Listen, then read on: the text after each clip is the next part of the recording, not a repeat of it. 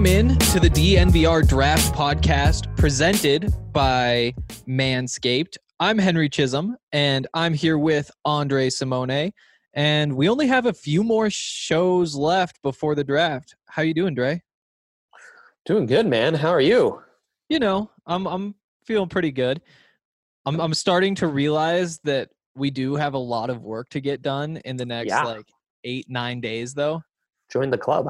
Yeah, things are really starting to get fired up around here. Uh, And you know, as terrible as it is that there's no football, part of me is thinking, wow, if if I were going to spring practices every morning, you know, there's there they were scheduled to have the spring game I think on the 26th of the day after the draft.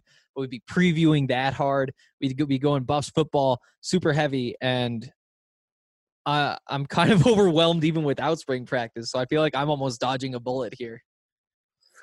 yeah, lucky for us. Gives us a little chance to reevaluate things next year. Yeah, Um, yeah. But no, man, it's good. That's um it's good. Just lots to do, lots of uh, more film to do, and lots of more reports to bring you, and all that great Mhm. stuff. So Yeah, exciting. you're bringing some more reports today, right? Yep, that's right. On this lovely Monday. Is that 21 more added today? So we'll be up to 32 draft reports uh, at Mhm. thednvr.com. Yep, and then launching our segment DM DNVR Gems with more scouting reports on guys outside of the top 50. We really focused on wide receivers here early on, and even some running back options, uh, some hybrids who might work, and uh, you know, for those fantasy aficionados out there, some some more breakdowns on running backs for you. So, yeah, exciting stuff. All right. So we have the top 11 up. The Mhm. whole first round might be up by the time you guys listen to this, depending on when you're tuning in. When Yep. people look at your big board, this top 32, what are some of the big surprises in there? I think the biggest surprise will be Ezra Cleveland, who, as I finalized grades for these top guys, came in with a first round grade. The fifth tackle in this class, 19th overall on my big board. Um, the freak athlete from Boise State, uh, of course, blew up the combine, perfect measurables, slightly short arms, but makes up for it with his height and athleticism and a 40 game starter for the Broncos, a guy who really played some extraordinary football against Power Five competition. Game against Florida State, extraordinary game against Washington to end the year was also um, terrific. So, just an all around uh, very good player who's got those special traits in pass protection. Uh, so, he's definitely a big riser as he kind of separated himself from the rest of that loaded second tier. So if he's sitting at 19 on your big board, the Yeah. Broncos are picking at 15. That's not a bad value then, No, in your mind. it would not be a bad value for a guy who presents considerable upside and um you know really some some ready-made NFL skills already and he's not just a finesse guy either he's got a bit of a nasty streak to him too which I really like um so yeah you're right wouldn't be a terrible value.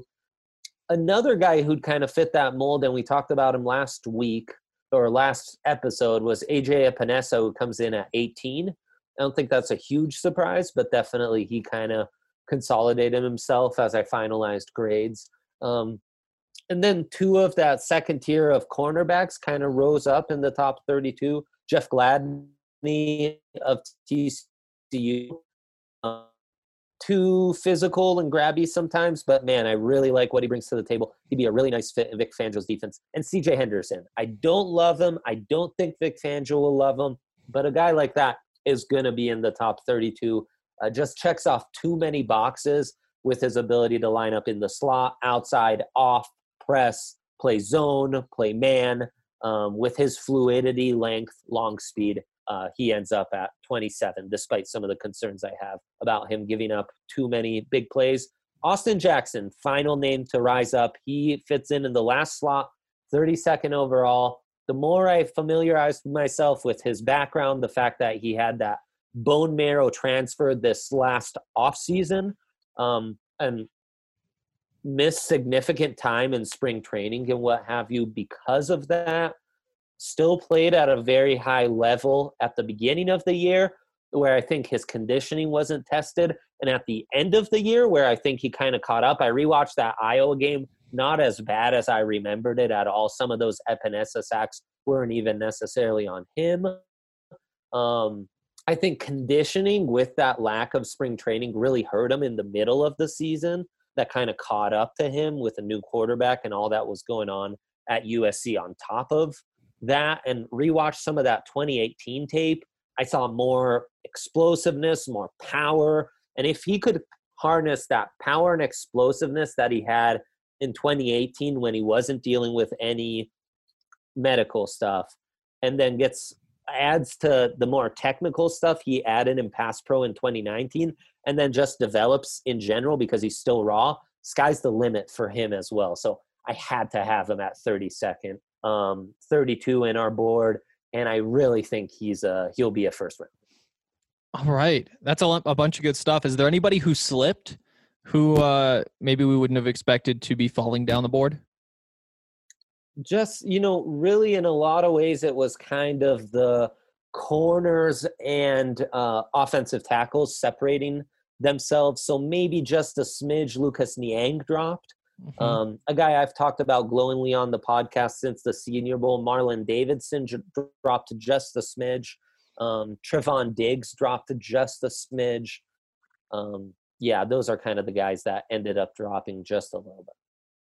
All right um, you guys should all be on the lookout for Dre's big board. There will be more of it released today um, with scouting reports. Um, it's a bunch of really good information. They'll get you all prepped for the draft.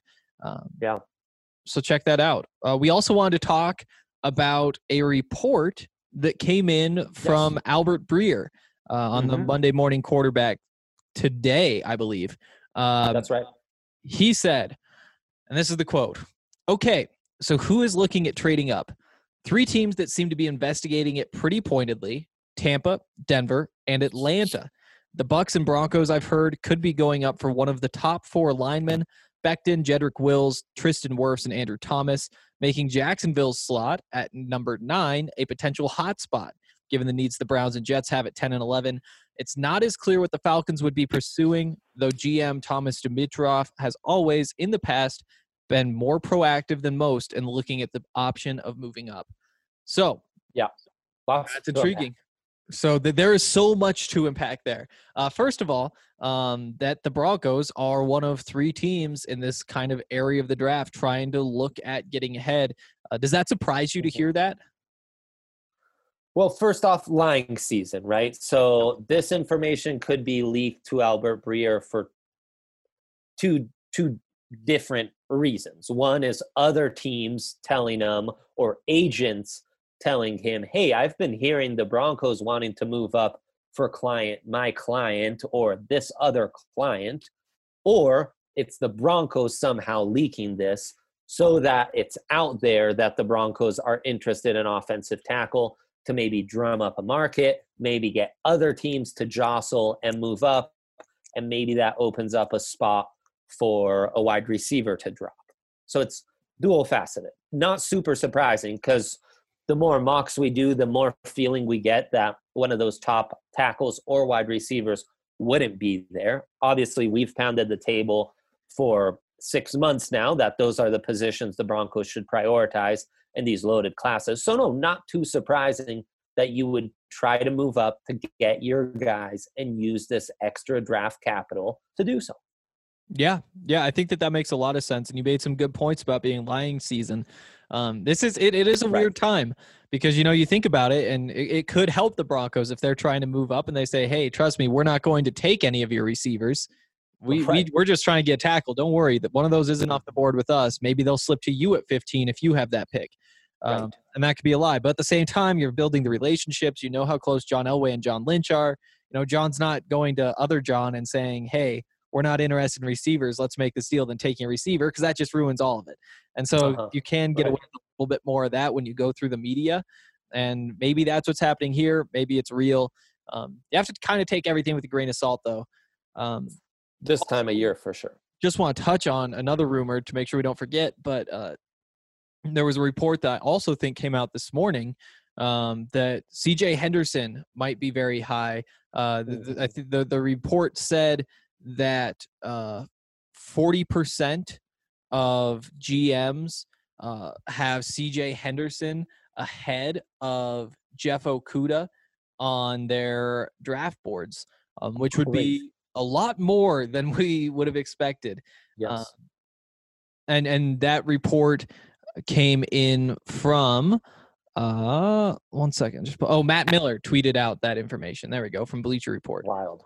so that would obviously be huge huge for the broncos as well uh having a Yes. another Yes. cornerback be drafted in those top 14 picks that would be massive um, especially if you know that as the days go on the more concerned i am that Tua in this draft without having any certainty on his medicals is might drop out of that top 15 so having someone like henderson is really going to help offset that um, and still allow one of those broncos targets slip. I see it. Henderson fits that profile of guys that the NFL would prioritize. Um, absolutely. The other thing that makes sense about this report is Jacksonville being the trade partner here.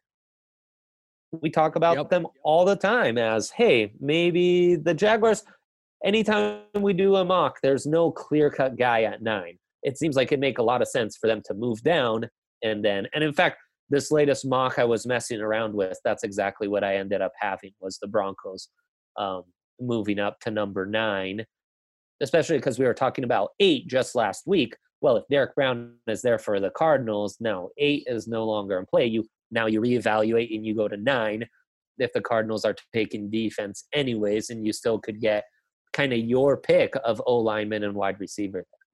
Yeah, and I think I think that that Jaguars point is really interesting because for a lot of these teams, we're kind of putting ourselves in the GM shoes, and we Uh-huh. kind of look at the roster, we look at the picks, and say, okay, here's what would make the most sense. Right. But there are some GMs, some front offices, some teams that are a little bit tougher to read in those situations.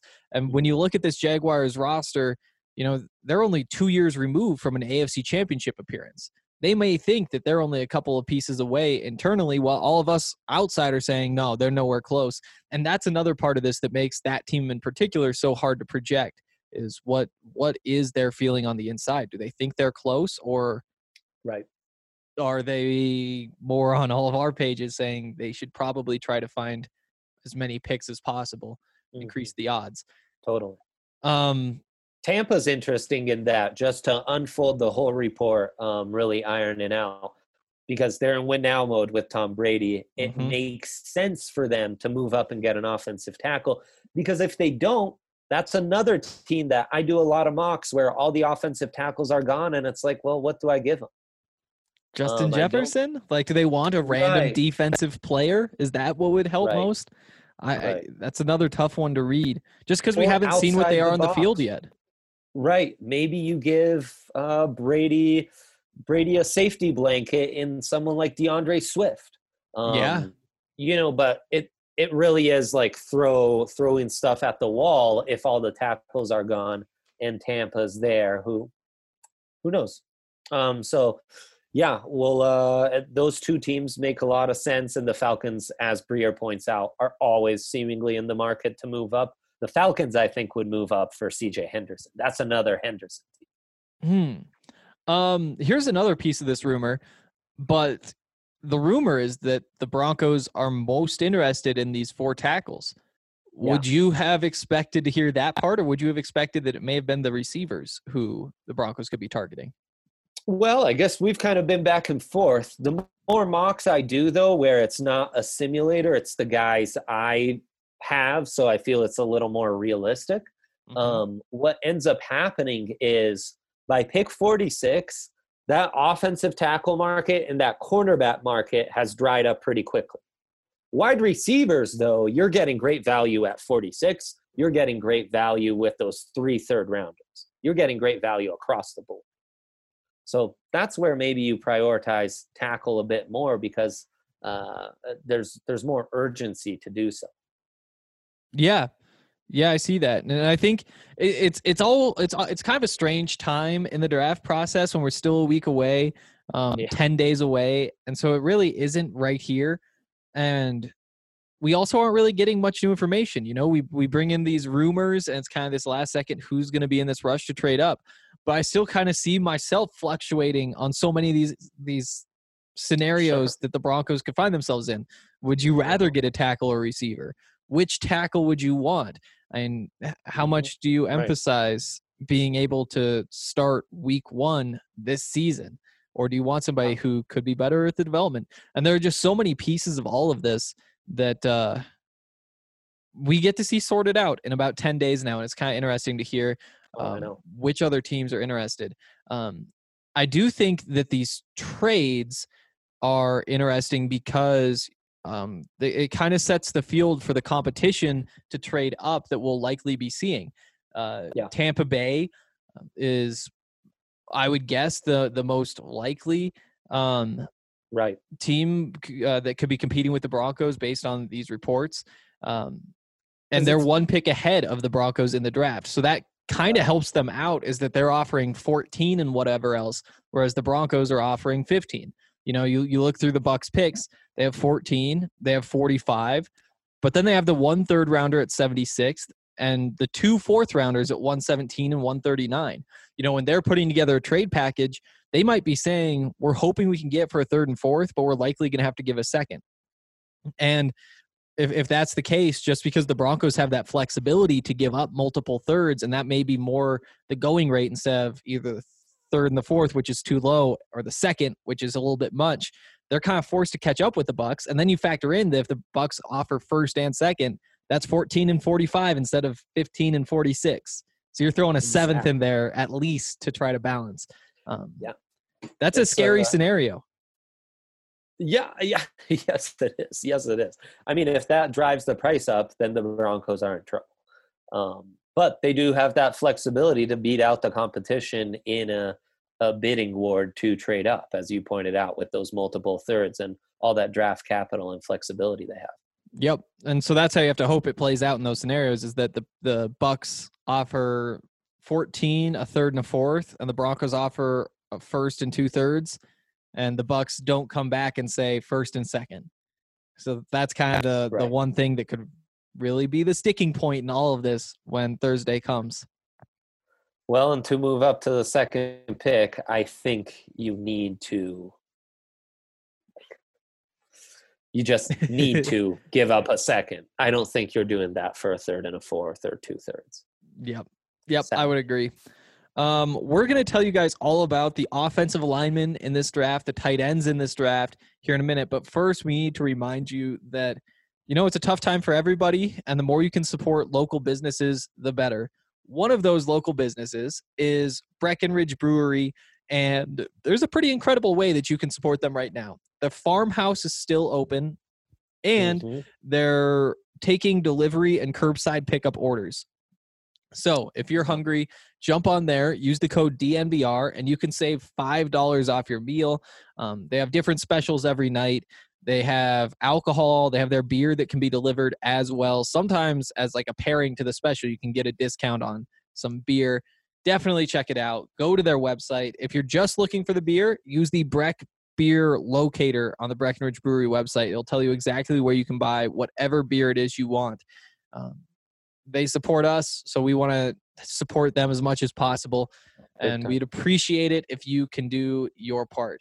Uh, also, we want to tell you about MSU Denver Online. Uh, yeah.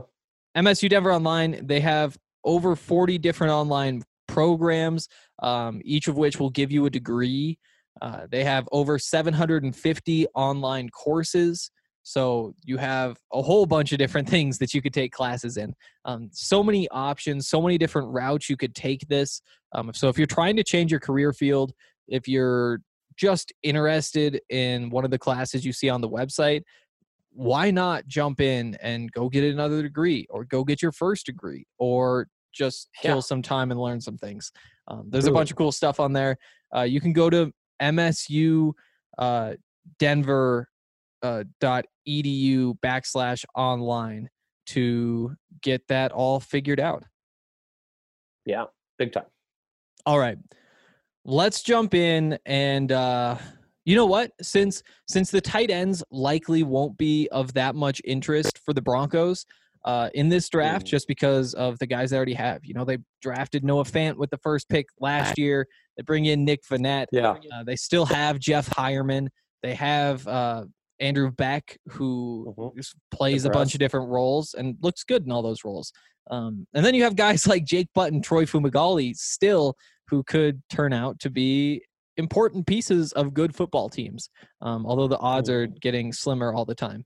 Um, and because of that whole situation, it's unlikely that the Broncos are going to be going after a tight end next week. But uh, just in case, we want to talk through these guys. Um, let's start here. Dre, who is the top tight end on your board? Yeah, Cole Kmet is going to be the top tight end on most people's boards uh, from Notre Dame. Kind of a surprise declaration because he was a guy who was expected to test the waters as a pitcher at Notre Dame for maybe the MLB draft as well.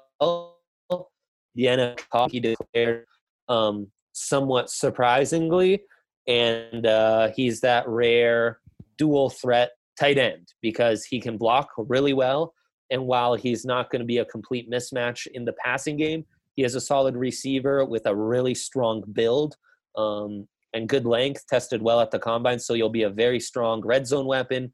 He'll be a good kind of check down and safety blanket over the middle. And he can be pretty dangerous with the ball in his hand because he's just, you know, handful to take down. Um, tough to find a good spot for him in these mocks, but I wouldn't be surprised to see a team like the Patriots or even the Raiders pull the plug within the first two rounds um, in kind of old school offenses that would like to use a tight end because those guys who can block and be a factor in the passing game definitely still have value in the NFL today.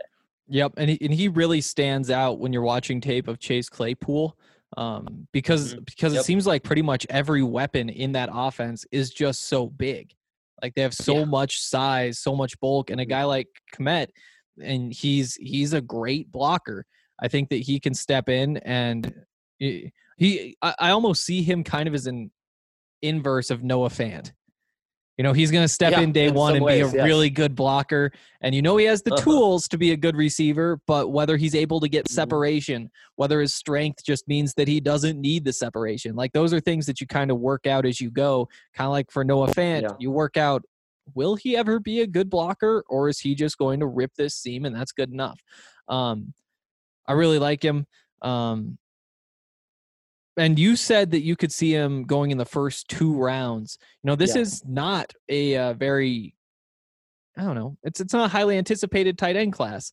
Um, where where do you think Far if from you had to set- probably easily if you had to easily the weakest okay. position group in the draft. Yeah, Okay. Go ahead. If you had to set the over under on when the first tight end is taken, which pick? Where would you set that over under? Like pick 33.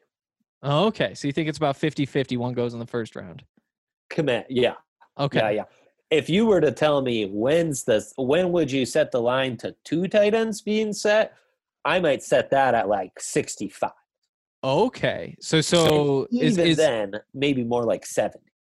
Is Adam Trautman your number two tight end? Because I know a lot of people think that they're kind of close. Man, there is um for me that next tier is pretty closely grouped together with Troutman in it, much like Hunter Bryant from Washington, Mm-hmm. Jacob Breeland from Oregon, Bryce Hopkins from Purdue, Albert O from Missouri. That whole group of kind of intriguing tight ends um, who could who could fit in a two deep rotation at tight end. Um, you know, they're all kind of grouped closely together. And Trautman's in that mix. I don't like love him. I get the hype. I think there's just a lot of projection on Yeah. the Dayton tight end, and I I don't see a special mismatch who's going to get on the field really early. Okay. And so so for Trautman, you know, a, a lot of the hype is built around the athletic tools. You Yes. know, all the different things that he could do. Um, Uh-huh. and and the flashes he showed while at Dayton. Um, Right. it, is that kind of the mold of tight end we're seeing throughout this class, or are you seeing more of the Cole Kmets who are the block first types, who are also a very good receiver? Right, definitely more of the Types because okay. Breeland from Oregon's kind of a, a mismatch guy, can be a little H back, can play a little inline, line up in the slot. Hunter Bryant is definitely that at Washington. Hopkins has a little more inline ability, but is more a receiving guy. And Albert O is the Trautman mold completely. There's really one other inline guy early on, and that would be Jared Pinkney from Vanderbilt, who dealt with some injuries. And all Vanderbilt's offense kind of fell flat on their face, um, the guys who had expectations coming in. Um, and then you have to go down to like Colby Parkinson of Stanford or mm-hmm. the Michigan tight end to really find the the blocking guys, you know. One guy who's really climbed up draft boards, specifically since the national championship game, is Thad Moss. Randy Moss's kid at LSU plays tight end. What do you think of him and what has driven that rise? Well, I think the a really good season with the Tigers led to the rise, and then a pretty disappointing combine has kind of flatlined his stock. Okay. Um, he measured in under six three. So that's the problem. But he's a really nice, he moves well, and he proved himself to be an extraordinary red zone weapon. And I think that alone will get him drafted because the NFL says that as a specialist on day three, I have a role for you. All right. Um, and what about Devin Asiasi, the tight end from UCLA? Yeah, um, man, that that family is talented. Um, I've scouted a lot of them. Dare I say he's the least talented of the bunch? um, no offense though, he's uh, he's competing against a bunch of NFLers. Uh, I don't know, man. You might have better insights than me. Do you think he has a place? I mean, is he that good a blocker? Does he move good enough? Um, I think it's the well-rounded skills that you really like, and I think you definitely have questions about the movement, uh, obviously specifically as a receiver, and then you do have questions with the blo- with him as a blocker. Um, maybe not as big of questions. I think that he could step in and be uh, uh, a, a good blocker. You know, that's what he projects as. He is a bigger tight end, but sometimes jumping from blocking Pac-12 defensive ends to NFL defensive ends can cause more yeah. problems than you'd expect and and so I, I do have more questions as a receiver than as an inline or as a blocker, but uh, I, I I think he's one of those guys who you just have to see is is he an NFL caliber fighter? Like, does he get the game? Is he going to learn? Because it seems like for that tight end position in particular, um, that's one of those where it's just kind of like, do you mold? Do you do you form yourself to fit into the mold that the NFL provides. One of the maybe three or four different molds for tight ends that the NFL can can take in. Um, totally. You know, it's just can he be? You know, he he wasn't breaking games at at, at UCLA, um, but he might have a very similar role at the next level and produce a similar amount. You know. Yeah. Yeah. Totally. Totally. We um we have to mention uh local product out of Littleton uh, Dalton Keene of um, Virginia Tech, who did very well at the combine, declared early, kind of surprisingly, could be both an H back and a tight end. Um, Giovanni Ricci of Western Michigan uh, could be a fullback, but has very good receiving stats as well. And Charlie Taumoepeau of Portland State. Maybe he's the next small school tight end to uh, to make it big in the NFL. Out of Portland State too. Hey, Julius yeah. Thomas, right? Just like Julius, just like go. Orange Julius. Yep. All right. Uh, I think that that's going to wrap up the tight end talk. Um, let's jump into the offensive line. Um, there are a bunch of different ways we could start, but let's not get creative. Let's just talk about these four tackles and what order you have them in right now. Yeah, and how to differentiate because you're talking about my top tackle is Becton, ninth on my board my last of the four tackles is Jedrick Wills, 14th on my board. So in those five spots, there's four tackles. You know, wow. they're pretty closely grouped. Um, Henry Ruggs and DeAndre Swift are the only guys breaking up that mix.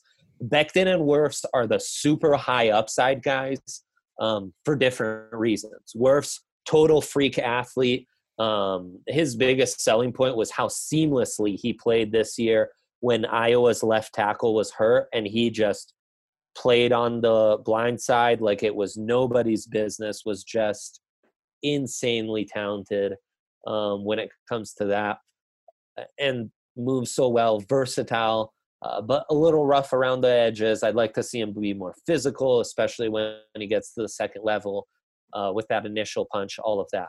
Becton, massive improvements, just an outlier for his size and an outlier for how well he moves for his size. His talent in pass pro is unlimited because he's got those smooth feet and that size to recover at all. If his knee bend is consistent, if he's getting his lower half engaged to run block consistently, which I think he will in the NFL when he's um, playing with his hand in the ground and popping more and having to play with more leverage just based on that alone. I think the sky's the limit for this kid and could easily be a top five tackle in the NFL by the within the first three years. Um, while Wirfs might need just a little more coaching, Andrew Thomas, he's much more NFL ready.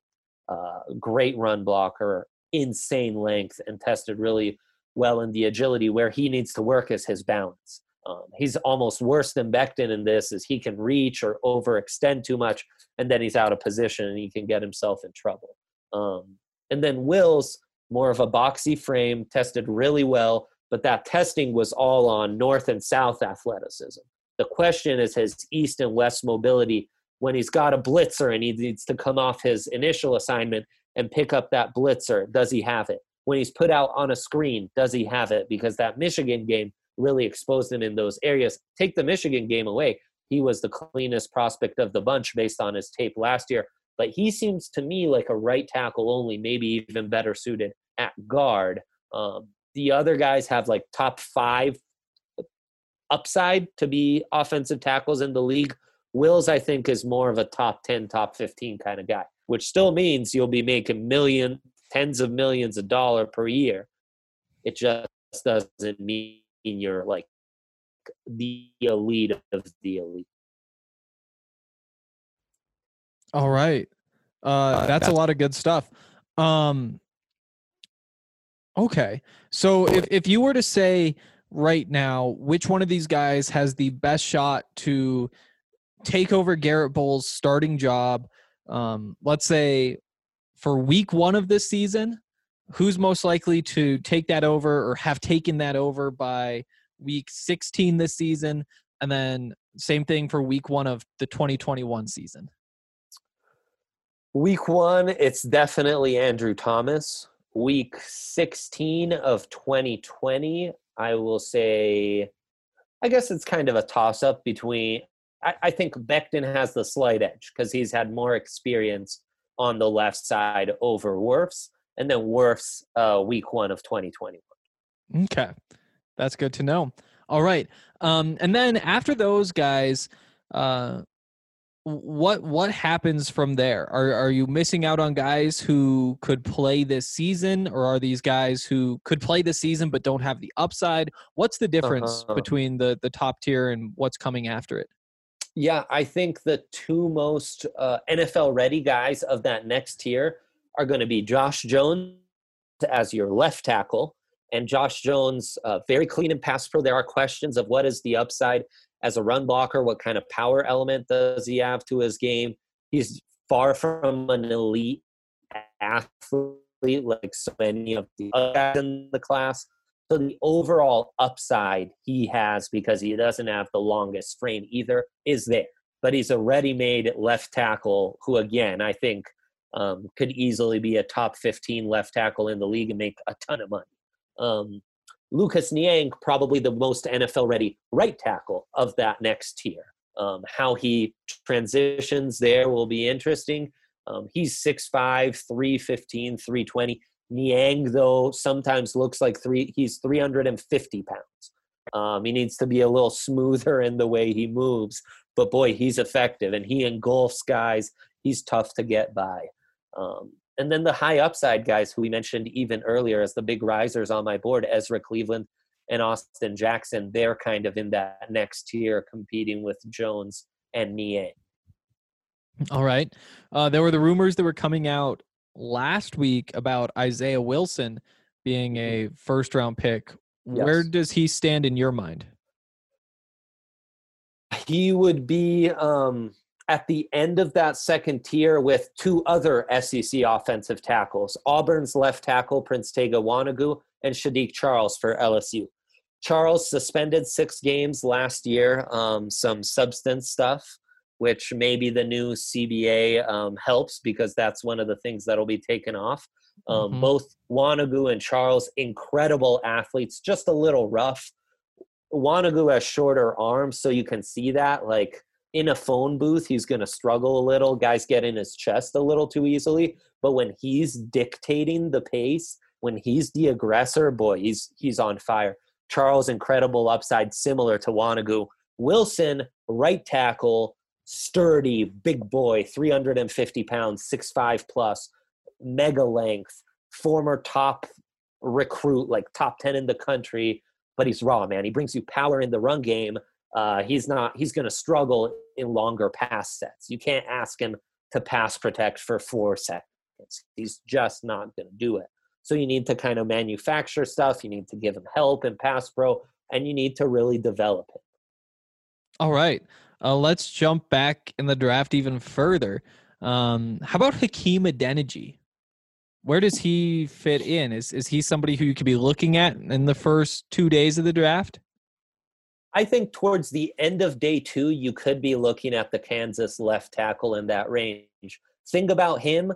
He was tried at the Senior Bowl exclusively as a guard, and I thought did really, really well. He really stood out as one of the better pass protecting guards in Mobile because, yeah, he's a natural left tackle.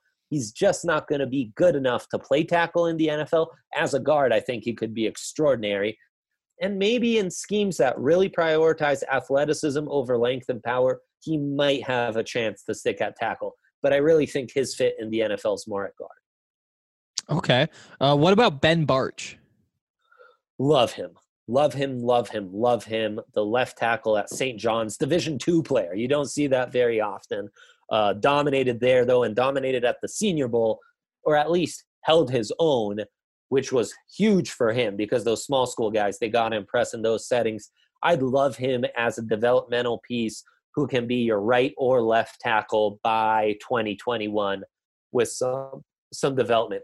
The raw tools be elite for him, but he's smart. He moves so well. He'll have a place in the league and he'll be able to start at a premium position, which is nothing to, you know, nothing to take light. Okay. Um, I want to talk about some of the really late round guys now. Um, some guys you like, but uh, before we jump into like letting you pick out some, I want to talk about Calvin Throckmorton. He's a guy who we've been talking about since very early in the football season. Um, Yeah. Sometimes as a second round pick, sometimes as a maybe take a flyer at the seventh round. Yeah. Where would you see his value at r- right now? First of all, Midday three as a guard. Um, and look, rewatching his tape, he we weren't just crazy during the season doing these pods. He played really well. You know, uh, uh, you watch USC, you watch uh, Utah, you watch Auburn. He held his own quite nicely on uh, what we what I think is fair to say was the best offensive line in the country. Mhm. which might surprise some people, but we were pretty consistent in that analysis, and I think it it, it rang it, it stayed true. Um, he just lacking those raw raw tools. That's what's going to get him because he but he plays with a good physical edge, um, and he moves well. He's smart. He's sound. Um, so he's got the the pieces you want in place. He just left such a bad taste in my mouth after the Senior Bowl where he got dominated and then didn't test well at the combine. So he really hurt himself in the draft process. all right. Um, any other late round guys that you like at tackle? Maybe not even late round, but towards the end of day two, I think Matthew Peart, the right tackle for Connecticut, um, will stick because, again, back to the raw tools, he does possess those raw tools, especially on the length size side, and moves good enough for that size to at least be a starting level uh, right tackle in the NFL with a year or two of development. But he'll he'll he'll find a place in my top hundred. Okay. Um, Any others? Uh, Trey Adams from Washington.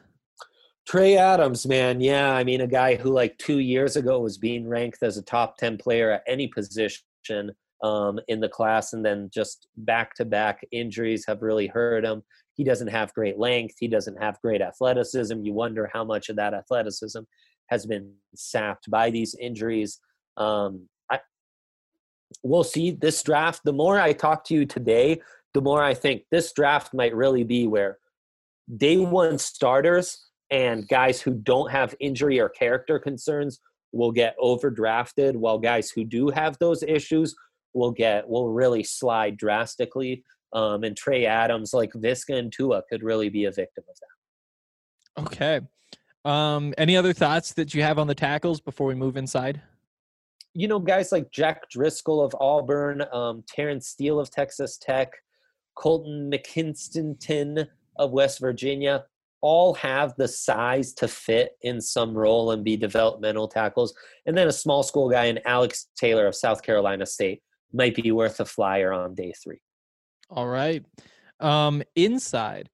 Yeah. Um, this has been a weird year for interior offensive linemen. I feel like uh, a bit. Yeah. You have Tyler Biadasz being a, a, unanimous first round pick a few months ago.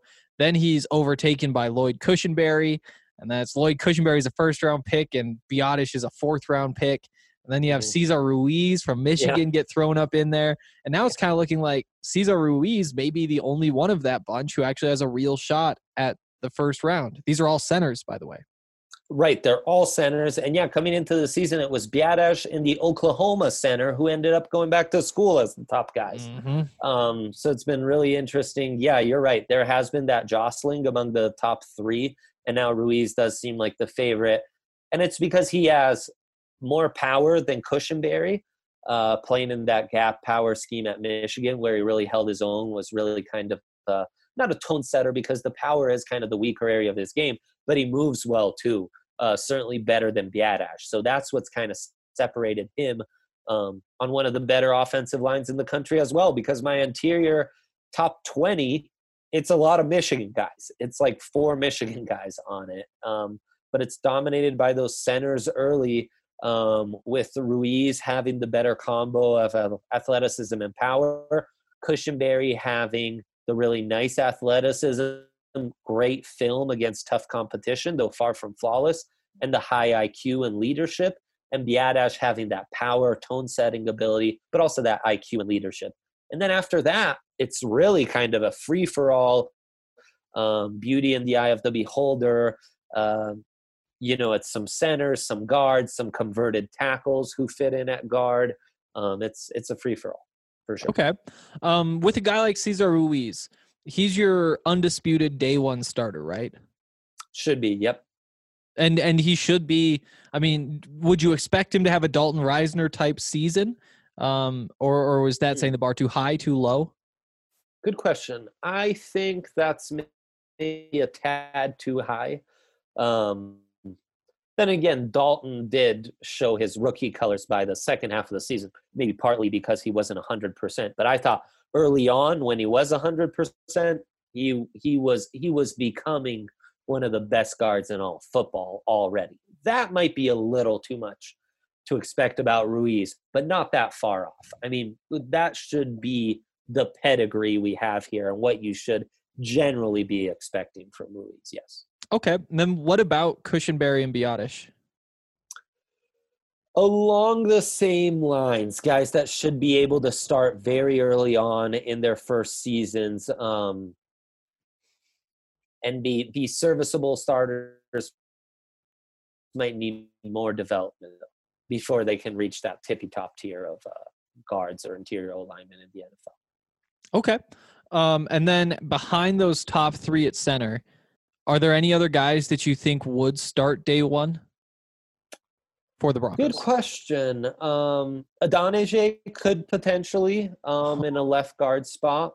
I think Matt Hennessy, the Temple center in a zone scheme, could use as athleticism and start right away.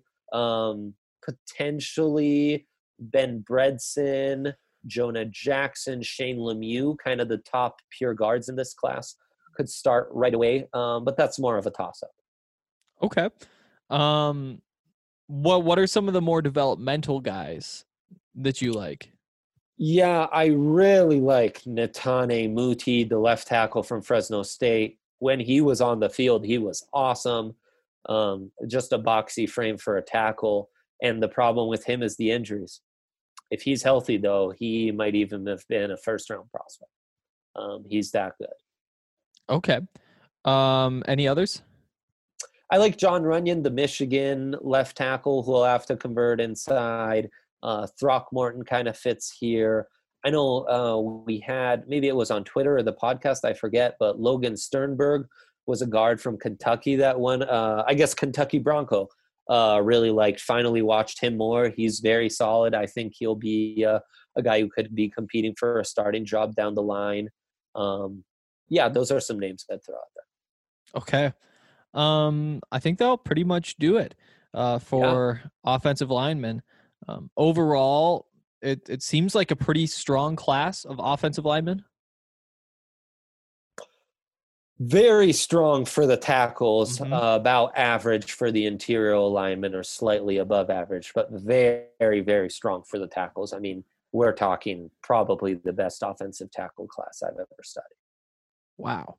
Yeah. Okay, let's leave it at that. Uh, before we jump into all your questions, including a question from last week that we did not forget, uh, Dre and I want to tell you about Strava Craft Coffee. We love Strava Craft Coffee because it is CBD infused and also because they ship it to your door and that makes things mm-hmm. convenient. Um, mm-hmm. if, if you have anxiety or IBS or back pain or uh, I'm not sure if I said migraines, but I think migraines is one of them. I mean, those are all things that people yep, have used totally. CBD for to either limit how much that affects them or totally eliminate it. If you haven't tried CBD, Strava Craft is a great way to try it. It's just infusing the coffee. It's not psychoactive. It just uh, does the good things that marijuana does without getting you high or like maybe there's lung problems too if you smoke. I don't know. All I know is it's good coffee, it's good for you, and with the code DNVR20, you can get free shipping and 20% your, off your purchase from Strava Craft. Yeah, I don't know if you've been having this problem, but Kate and I, to kind of break up the day working from home, we love that afternoon coffee, but it's sometimes too much. Mm. If you do Strava instead, that's perfect. In fact, I don't perfect. know what we've been doing. I've got a bunch of Strava beans.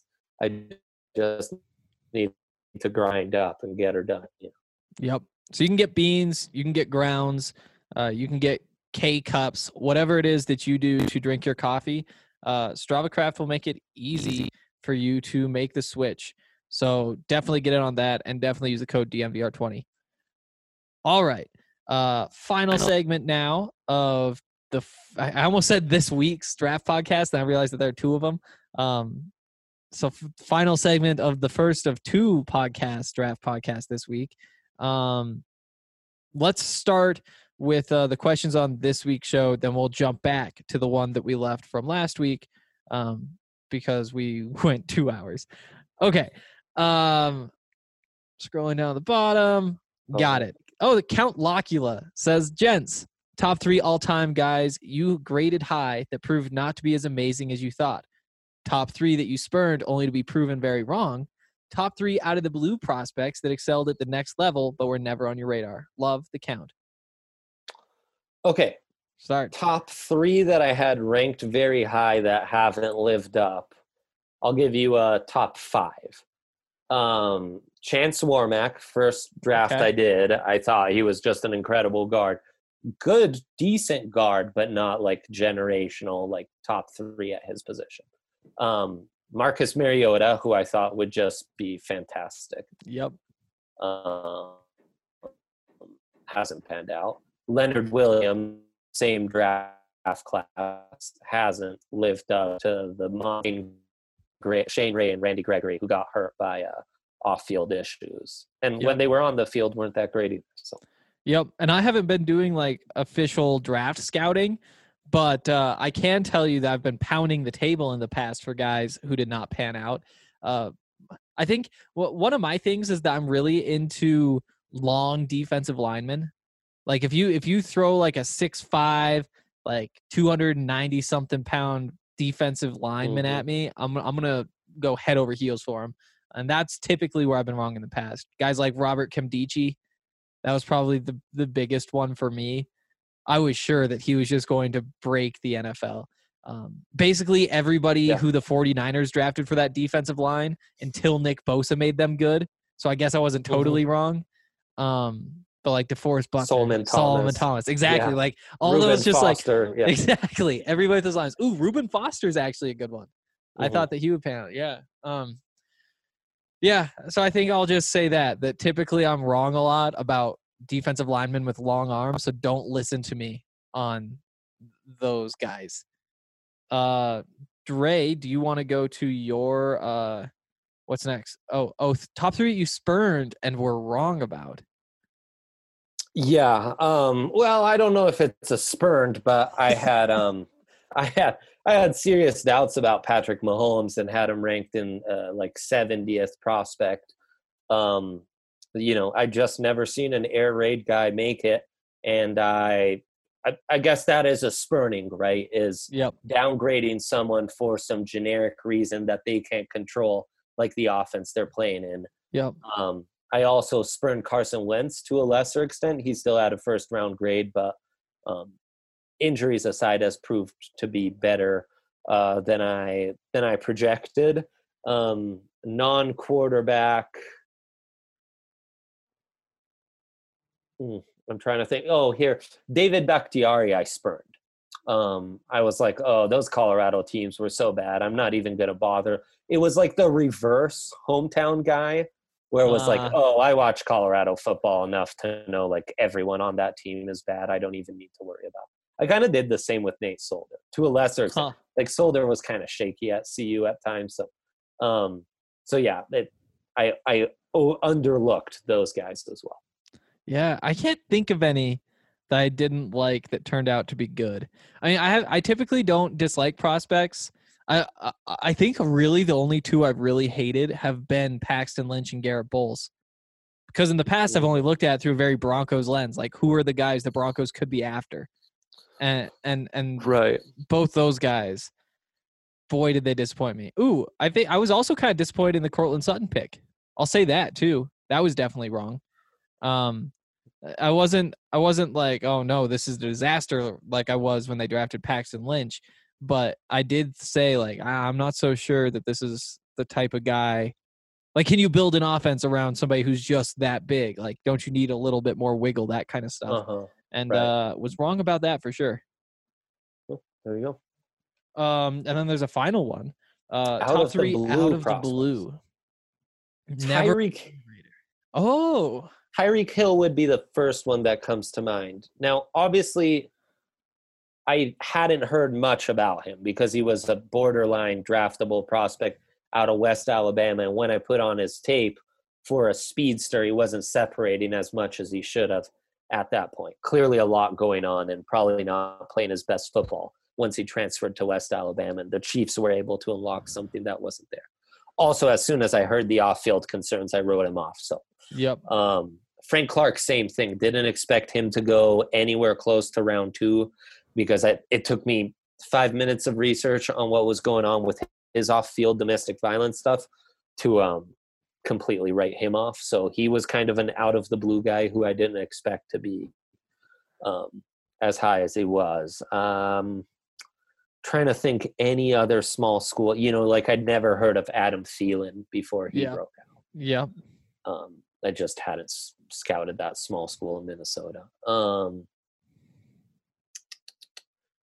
yeah, yeah, I guess that's about it. All right, that's a good list. Uh, next question from Johnny G says, "Hey guys, I love listening to the Draft Pod and learning more about the prospects and guys that I wouldn't know about because I'm one of those fans that doesn't have a college team, so I don't learn about college players until I learn about players as they're getting toward the draft. Mm-hmm. I have my dream scenario laid out in my mind, so just for shiggles, great word, great Beautiful. word, pushing those together. Unless this is something for the Broncos podcast. Like I'm, I'm not letting Ryan get away with coming up with something like shiggles. Oh, you know, maybe. like that just makes me want to smack him. Johnny G though, if that's your thing, two thumbs up from me. Um, let's say the LA drafts Jeudy in the first round. Either we trade up for him or the board falls perfectly that way. My question is, who do you guys like in more of that speedster role that we could draft after that initial top tier? Thank you for all of your expertise and the film rooms. It truly helps me get to know the players and see who the great additions to our team could be. Johnny G. All right. Um so I mean, what what is the speedster that you can get after the top tier? Yeah, so would Jalen Rager and KJ Hamler count? Maybe not. Maybe they're still in that top tier. So the They're next close. tier down would be KJ Hill, not a true speedster, but he can help even out the offense because you have Judy, who's more of a speedster. He can be that quick separation slot guy. Van Jefferson, same thing. Mm-hmm. Then you have then another guy I really like, Antonio Gibson. That's the a good one. running back wide receiver of Memphis. He could really work well. Just need to develop his route running. Lynn Bowden Jr. from Kentucky. Watching his tape early in the year where he's playing wide receiver, does a nice job of creating separation on those little comebackers, those sideline routes. I like Bowden. Um, so those are really those are my favorite late rounders. There are other names I could throw out there that we've thrown out there before, but those are the guys that I like, not just speed guys to throw out there for the sake of throwing them out. Who would you like to pair with Jerry Jeudy? What would be your dream second receiver to draft? Whether you take a guy in the second round or the third round, fourth round. I don't know. Are you going for another big receiver? Do you want a true slot? I think for me, I'd be looking for somebody who isn't, you know, that big. Maybe one of those long start, like a Denzel Mims type of mold. Somebody who's fast and pretty long. Obviously, you wouldn't be able to stag both, but The right speed or quickness are a requirement. So either I'm going the KJ Hill right, or if you have a route, or you have a little more size to you, but you're still running in the four fours. Whether you tested like that or not, you're creating separation vertical. yeah. Um, so I guess like Donovan Peoples Jones, maybe even Bryan Edwards has That's- enough of that to his game. Um, Bryan Edwards is a good one. I think that would would be be, a great pairing with Jerry Yeah. Jeudy. Uh, yeah, true. because because you need to have all of those like screens, all those motions, the jet sweeps, all that kind of stuff in your offense. And I think Mhm. Jerry Jeudy could do a lot of those things and be successful, but you're not necessarily putting him at his best when you're doing that. So allowing him to keep running routes while bringing in a guy like Bryan Edwards or a Visca or even like a Chase Claypool and say, hey, we need you Mhm. guys to spend half the time running these routes. We need you guys catching some screens. We need you guys, you know, running those jet sweeps, running those options, all these trick plays. I don't know. I think that that would just set your offense to be super high powered in the modern era of football. Yeah. Um, what about with uh, Lamb? Who's who's who are your favorite pairings with him? And Sutton, obviously, and Fant and Antonio everything. Gibson would kind of fit that mold too. He really would. He really would. And I think it'll be interesting to see whether the Broncos, like, how many skill position guys will the Broncos add? Are they looking at getting two receivers? Could they get two receivers and a running back? Um, with you know they they have some depth at receiver. They have Tim Patrick. They have DaeSean Hamilton. Diontae Spencer's a lot of fun. At running back, you have Melvin Gordon and Phil Lindsay and Royce Freeman. Um, could you get two receivers and an Antonio Gibson? I don't know. I wouldn't mind. I wouldn't Mhm. mind. Um, all right, let's uh move along to the next question. Uh, there it is from bjack17. Hey guys, I love the podcast. I have a few quick questions for you. One, how would you rate this year's O line and wide receiver prospects compared to the past two years? For example, if Calvin Ridley or Marquise Brown were coming out this year, where would they rank? Two, what would you think about the Broncos trading their second round pick to Washington for Trent Williams if they were able to land one of the top three receivers in the first? He's still pretty young, elite talent, but we would need to sign him to a large contract after this year. Thank you to everyone there at DNVR. It's awesome having so much content on my teams to read slash listen to all the way down here in Florida. Appreciate you, BJax. Okay, so let's jump into the first one. Um, combining the tackles and receivers. So let's just start with the one he threw out there: Calvin Ridley, Marquise Brown. Where do they fit as prospects if they were in this class? Marquise Brown would be right in the mix with Henry Ruggs for me. Mm-hmm. Um, just a little behind because there were a few more uh, frame concerns, injury concerns, one dimensional type stuff. Yep. Uh, but he'd be right in the mix. He, would probably be behind Justin Jefferson just because this class is so loaded, but he'd be right there.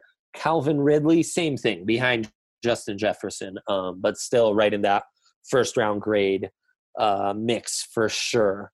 Uh, as far as O lines of the past, I should bring up a couple. All right. Um, so for me, I know I can't remember if I said this on the podcast or if I was just telling Dre, but uh last week or the week before, who knows because time isn't real. Um, I wound yeah. up watching a bunch of Marquise Brown tape from college just so I could compare him to Henry Ruggs and see how much different they look. Um, and you can definitely see a difference. Um, for for as much as I say, you know, Henry Ruggs needs to develop the route running, it is not where that needs to be yet for him to be successful on a on I don't know in a regular role as a receiver. Um, Marquise Brown was even more raw, but yep. but he was also smaller. You you were seeing the drops. You you were seeing uh, you were seeing that he needed the separation to make catches more than Henry Ruggs does.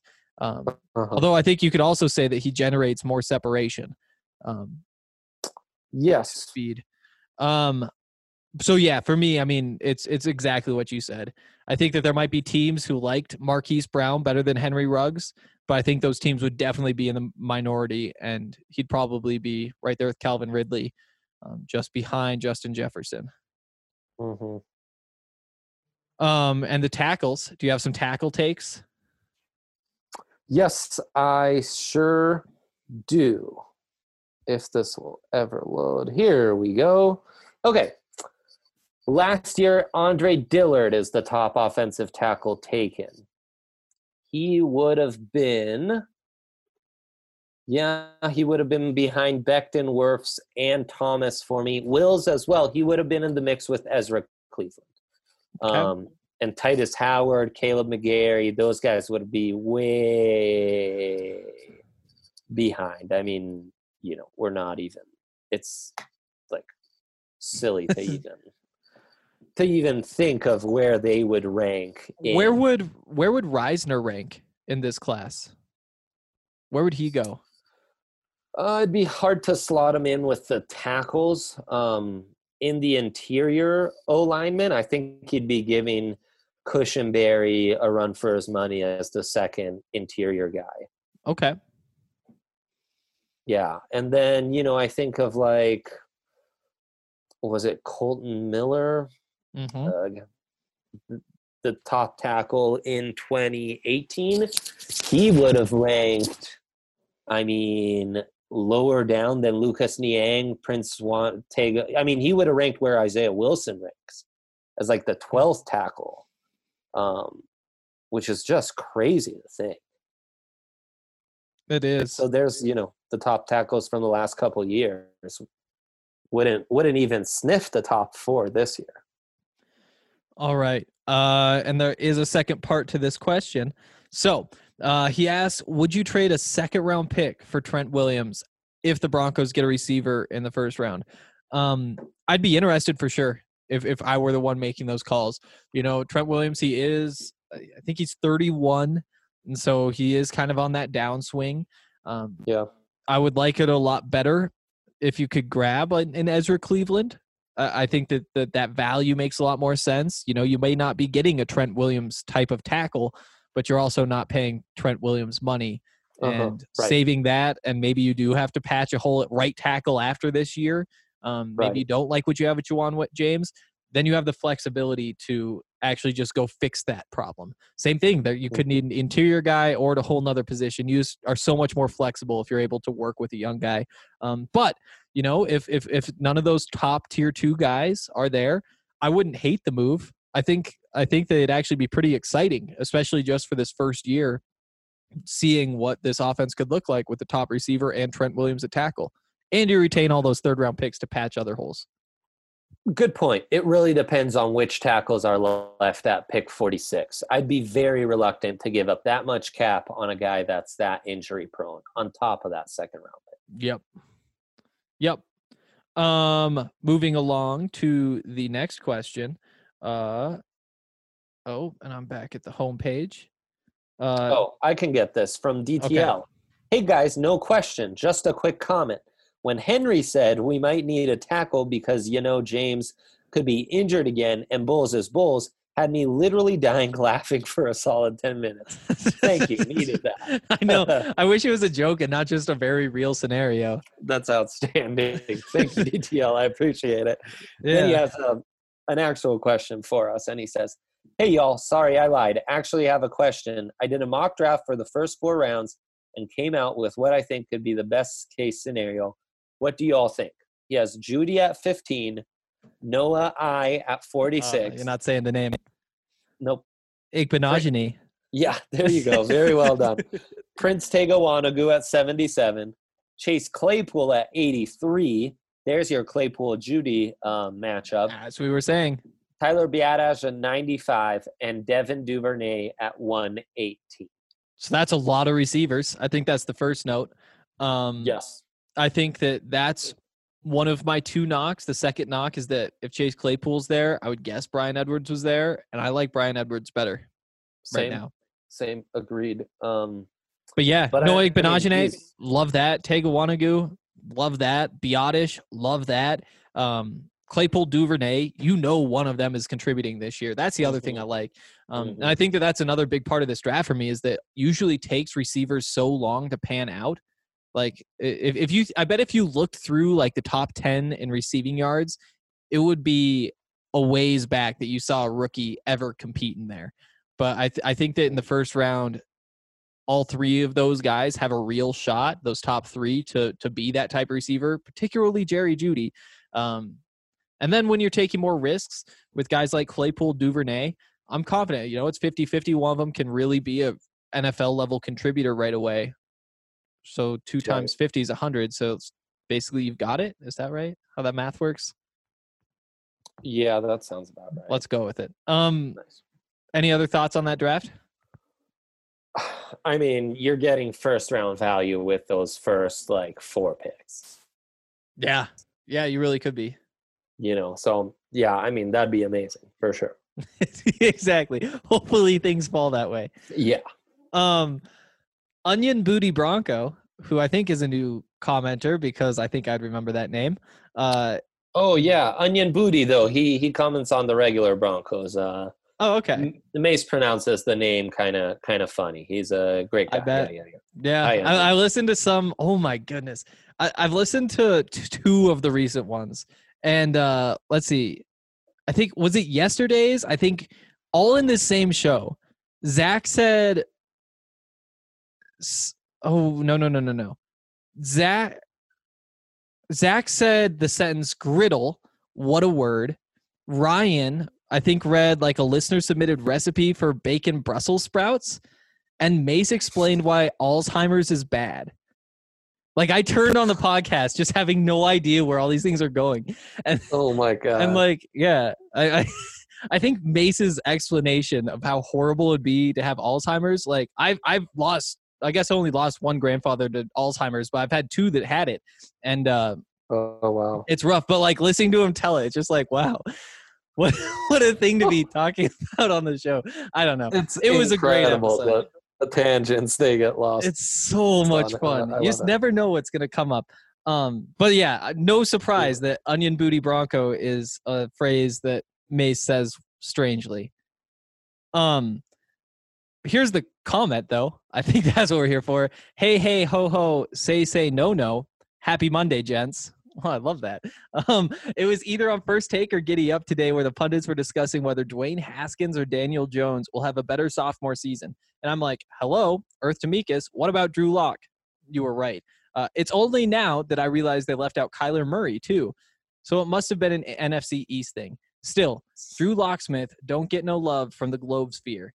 How do you project the sophomore quarterbacks will rank at the end of the season and why? Go all the best, Onion Booty. I think that that's meant for the normal podcast. It is. But we doing- we could rank uh, Kyler, Oh. Kyler Lock, Daniel Jones, and Haskins real quick. So, we will be uh, doing that. We're going Drew Lock one. You think so, huh? Over Who would you Kyler? put it uh, over Kyler? I mean, I, I, admittedly, I didn't watch a lot of him. I really liked him coming out, but also I actually saw Drew Lock and I liked it. size. Like, Yeah, did he did he true. actually? I don't know. Well, let me pull up. Some, like I'm- think Lock has to be in the top two spots. I was rewatching some uh, Henderson against Missouri in 2018, and boy, I just was thinking like, how could Lock have ever have dropped out of the first with how good he was? They they Missouri whooped Florida last year, and Florida like that defense was stacked. Um, and Drew Lock and the that offense put 40 plus on him. It was insane. So no, I think I'd go Kyler, Drew, neck and neck, larger gap, Daniel Jones.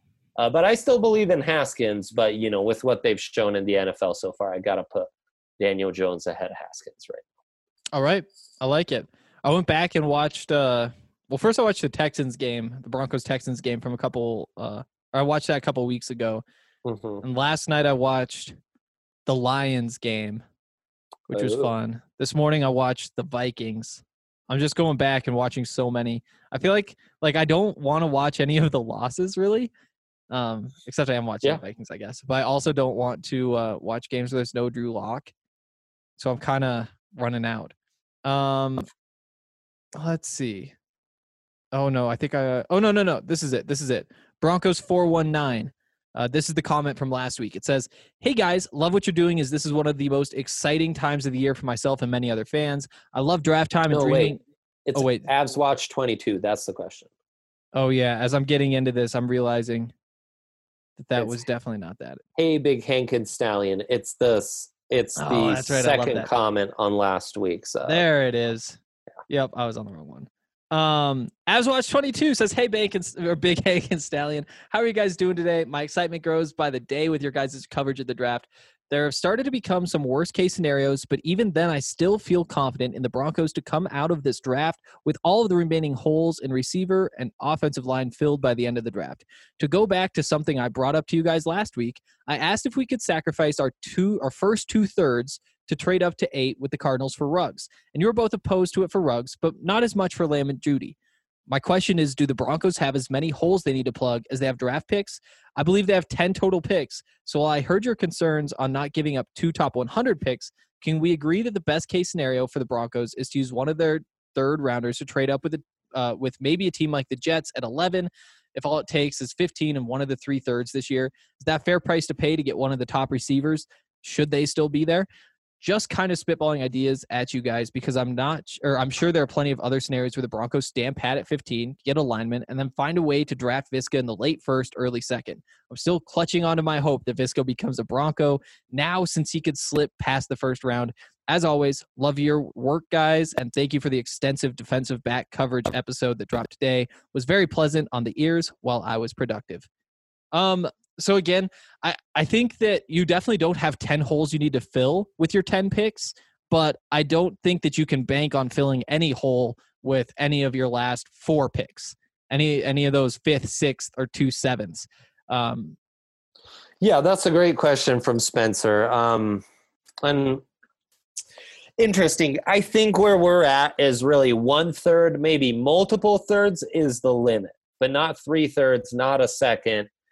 Uh, you just can't give up that much. Clearly, they have more, they have fewer needs than 10 picks. But as you pointed out, those top five picks are really the picks with which you're going to be able to address those five immediate needs. And I think it really is five between offensive tackle, center, wide receiver, linebacker, and cornerback, and maybe a second wide receiver, a second offensive tackle, you know, to develop. safety. Right, right. Those are needs you save for later on. Um, they they could use seven picks, but it- it'd be nice to have five top hundred picks. I mean, that's really you know I keep harping on the top hundred. That's where you're really going to get your value as three, five potential future starters. That's uh, that'd be huge. Yep, exactly. And I think that uh, even if you, uh, even if y- you move down, hmm you can you can get back up in the second round, and there's still so much value there. There's there are just so many pieces that, that you can add when you have this many top 100 picks. You just don't get opportunities like this all that often, and that's why I don't think you want to screw it up. You know, maybe in another year when the Broncos are closer, when all they need Mhm. is one receiver, then yeah, you move up and you make sure you get that receiver. But right now, they need a receiver, they need another receiver, they need a left tackle, they need a center, they need a cornerback, they need a, a safety, a linebacker, and you can kind of keep going. And then you factor in that throughout the course of the season, players are going to get hurt. And just because you have your five offensive linemen doesn't mean that you're going to have all five every week or that all are going to play like you expect. And so adding depth, um, finding an extra cornerback, finding an extra defensive lineman, finding these pieces, like it's just so important that you keep those developing, see if they turn into something. Um, again, I, I'm Right. very much of the thought process that you want to you want to give yourself as many chances to to get a hit as you can um, and you know what maybe maybe it is worth limiting the risk by moving up from 15 to 9 two thirds is a lot though and i'd much rather see him move back i think Two thirds is where I can stand it. It's more than that. It really becomes tough for me. Really becomes tough to stomach. yeah because again like if if Biadasz is sitting there with your first third round pick and you trade that first third round pick and he gets taken the first five picks of the third round and so you don't get another shot at him and Mhm. that's something that can change the course of this franchise. Like just because it is Jerry Jeudy who could also change the course of the franchise, or or Henry Ruggs or whoever it is, or one of the tackles. eh, You, you just you just got to play the board as it falls to you, I think, and and don't try to be over aggressive. Mhm. Well, and don't forget, it's five top hundred picks in one of the best drafts we've ever seen for two premium positions like wide receiver and tackle. Yep. Like you, it's the stars have kind of aligned. You need to take advantage of this and not squander this opportunity. Yep. Load up on guys who are going to be starting three years from now. Yep, And and right. you should be grabbing at least five of those. Yeah. And you got so many in the last couple of years. I don't know. I just just keep bringing guys in. Once once they make the playoffs, and when maybe they make the playoffs this year and they lose because whatever they couldn't stop some pass rusher, or they they were taken advantage of in the middle of the field, or they couldn't get after the quarterback, they couldn't stop the running game, and and you really do think that you're one piece, maybe two pieces away from contention, Super Bowl contention, that's where I like to see the trade up. Or if you're on the other end of the Right. spectrum, you need a quarterback. I still don't love it, but I could see why I could justify it easier. For a receiver, eh, I, I, I think you take Justin Jefferson and you also snag a Biadasz or an Adeniji or uh, Mhm. whoever else you like in the third round, or actually maybe both those guys. Right. Yeah. Yeah. Totally. Totally. I'm with you. Okay. Cool. Cool. Well, that's going to do it for this week. We will be, or no, it's not. No, it's not. It's going to do it for today. We'll be back later this week with another draft pod. Um, this will be the end of us rounding out our position groups. We're going to be talking about offensive skill positions. We're going to give our final rankings on guys like Jerry Jeudy, like Henry Ruggs, like CD Lamb. Um, we're going to dig into the running backs, the quarterbacks, Mhm. um, and then we're going to move into draft week. And we have some cool stuff planned for draft week too. That I think you guys are going to love. As always, appreciate you guys listening. Um, if you like the podcast, leave a review somewhere or everywhere would also work. Just just whoever you want to tell, whether it's iTunes, whether it's Spotify, whether it's your best friend, we appreciate that. And uh, we also appreciate your questions. So if you guys have any, leave them on the comment section for the post for today's show at dnvr.com, and we will get to those later this week when we talk about offensive skill positions. All right, we will see you then.